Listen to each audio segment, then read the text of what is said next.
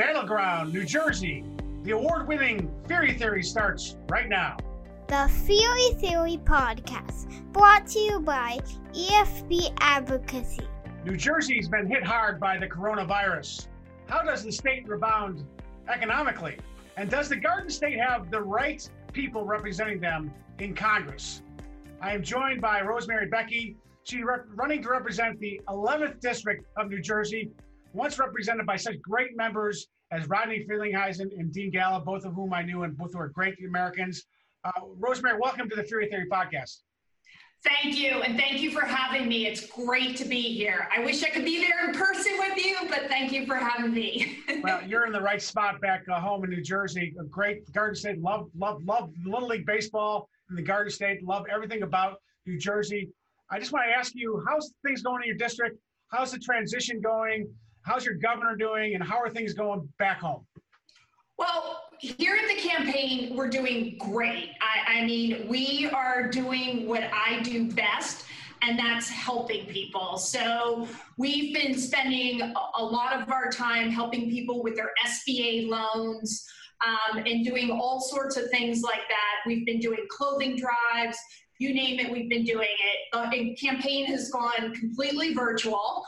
Um, so we've done a number of uh, virtual roundtables. I think last night we were up to, I think we were up at about 13, 14 of those. We've had everything from child therapists on to talk about how do you all survive under one roof. Roof. We've had NHL hockey players on to talk about how you exercise. But then we've also had um, some folks come on and talk about the SBA loans. How do you apply? Um, we picked apart the CARES Act, um, you know, what's in it for small business um, and how to take advantage of it. So that's how the campaign's doing. Um, you know, it's been rough here in New Jersey. I, I mean, you know, we have been hit hard um, by this pandemic. Um, we've had a number of, you know, the second most cases, the second most deaths following New York. So it's been hard. Um, and our economy is struggling you know, very badly. And our state was in a bad situation to start. Our, our, spending and our debt was out of control. Um, so having been struck like, with, by this economic disaster kind of makes things a whole lot worse. So that's, but, but we're New Jerseyans and we're strong people and we fight hard. And I think that's what we're starting to see now. People are, people are ready you know, to open the state safely and quickly. And I think that's the key element. I, everybody wants to be safe, but they also recognize that we need to quickly open up and save our economy. So um, you have some really great personal experiences and really, you, you know, you have three kids, all teenagers. Uh, so that must be its own challenge. I have one teenager. That's a challenge. Uh, one thing that you did professionally which I want to thank you for, is cr- helping to create the 529s. We're using 529s right now. And boy, I tell you, that is something really, really important for, for working families that want to send their kids to the best schools. So thank you for your work on that. Just talk about your, your professional background before you decided to do this amazing thing of running for Congress. And God bless you for doing that because I know how hard that, how hard that can be. But just talk about your professional career and your, and, and, and your experiences in Washington. Um, so started my career at the Internal Revenue Service, um, working at the Office of Chief Counsel. Um, and had a wonderful experience there. And from there, I went up to the US Senate and I worked at the Senate Finance Committee. Um, and I was tax counsel for then Senator Roth where I had the great opportunity there to co author um, the 529 um, college savings plans. It is something that's near and dear to my heart. Um, I will tell you, and it's very personal, when I was in college, my mom and dad fell on some pretty hard times. And so much so that I almost had to leave school Um, but I was fortunate enough, and I found the loans and the grants and the jobs to stay in school. And, you know, and I borrowed over a $100,000 to get to the end of the finish line.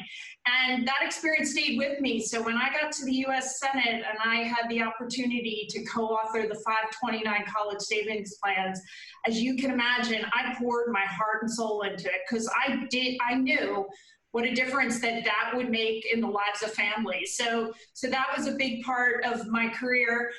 Um, but went from there, I, I went on um, and worked in various places. Um, I worked in private practice at various law firms, you know, and and been a small business owner as well. Had my own firm, and just you know, I've been out there fighting my entire career for lower taxes and regula- less regulation. I mean, that's really what I'm all about you know, Rosemary, uh, you struck a chord with me because uh, we had the same issues in my family where there was a lot of question about how, you know, are we going to pay for college? Are we going to have to, are you going to have to take out loans? And, you know, it's, it's just something that is common for a lot of families out there, and especially with the high cost of college education. You know, a lot of, a lot of people are thinking, you know, am I going to be able to afford college? Am I going to, should I even take some time off given that some schools are thinking about online learning, which is annoying.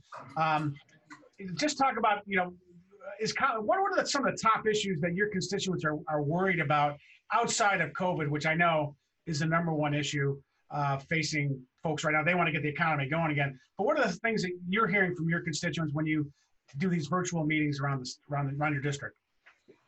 I mean, you know, I, I think even before, um, you know, COVID 19 and this pandemic struck, I, think it's always been for this district about the economy.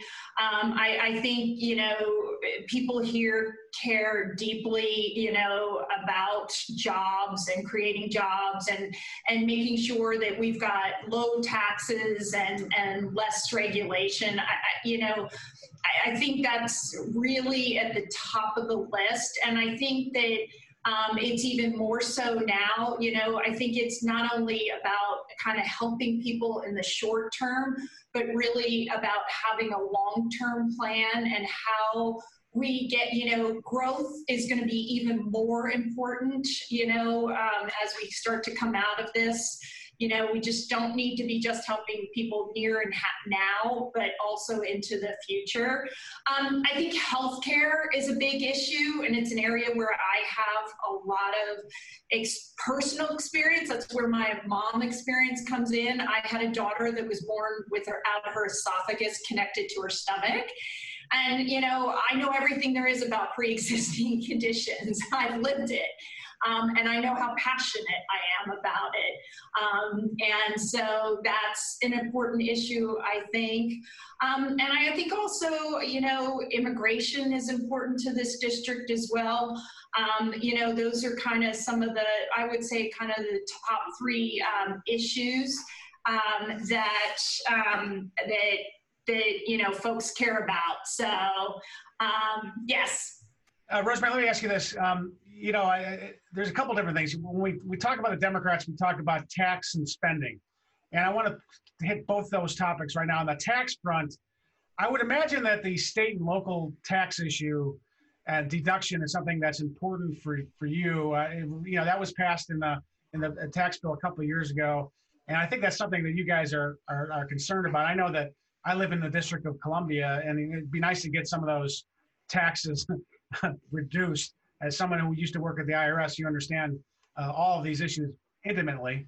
Um, and then on the spending front, you know, Nancy Pelosi just passed a three trillion dollar bill uh, that is just has no chance of passing the Senate, and it's just you know we were piling so much debt on our teenagers that I, I think at some point in time they're going to get pretty frustrated about all this. Uh, just talk about how you view tax and spending. So I, uh, you know, it's, and again, this is both um, pre COVID 19 and the pandemic, um, and now I feel even stronger about it. We've got to get our spending under control in this country. We really do. And I recognize that the money we're spending right now is, is necessary to help Americans. But at the same time, the more we spend, the longer it's going to take to come out of this.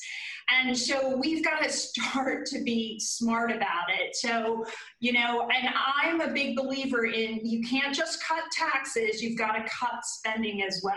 I mean, that's just a really important concept that, you know, we got to adhere to. Um, you know, in, in terms of the salt, we have to fix it, okay? And, and, and there are ways to fix it.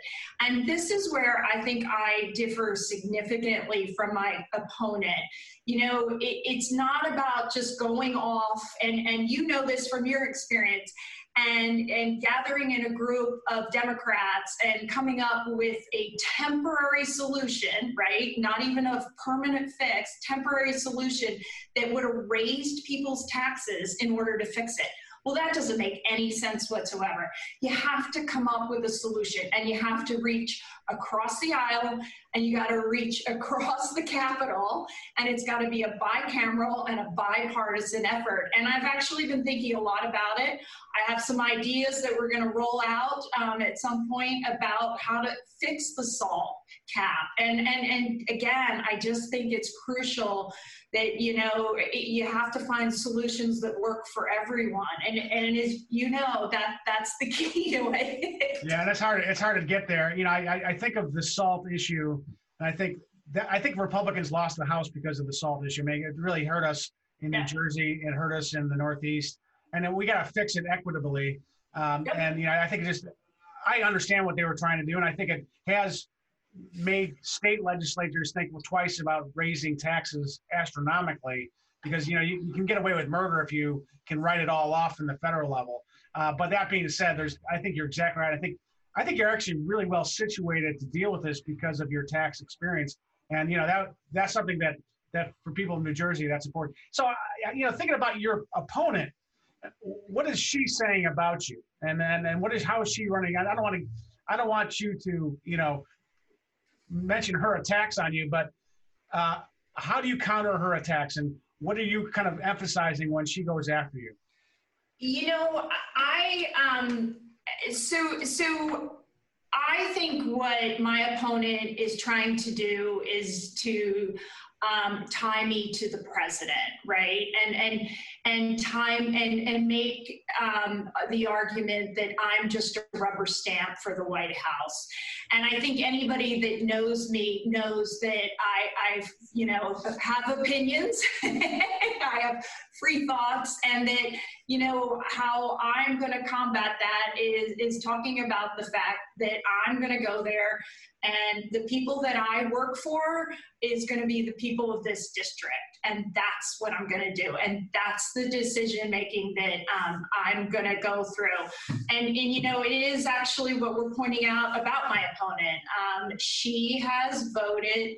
Um, with Nancy Pelosi 98% of the time. And, and she has been a rubber stamp for, um, for you know, Nancy Pelosi. And, and that's not what the people of this district want.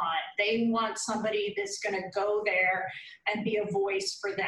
And and frankly, I feel as though when I go out and I talk to people here in the district, they feel like they've been lied to. Um, you know, because she said she was going to be a different kind of Democrat, and she hasn't. Um, she hasn't been. You know, it's a it's a, a very Republican district, uh, has been in the past and I think it must be hard for these constituents. And I understand some of the frustration that people thought. I mean, listen, I'm, I'm, a, I, I like Donald Trump. I, I think he's hilarious. Uh, but I can understand why people, especially in northern New Jersey, you know, he rubs them the wrong way. Although, you know, he's from New York and it's pretty close. it's not, the proximity is pretty close. They've met people like Donald Trump before, obviously.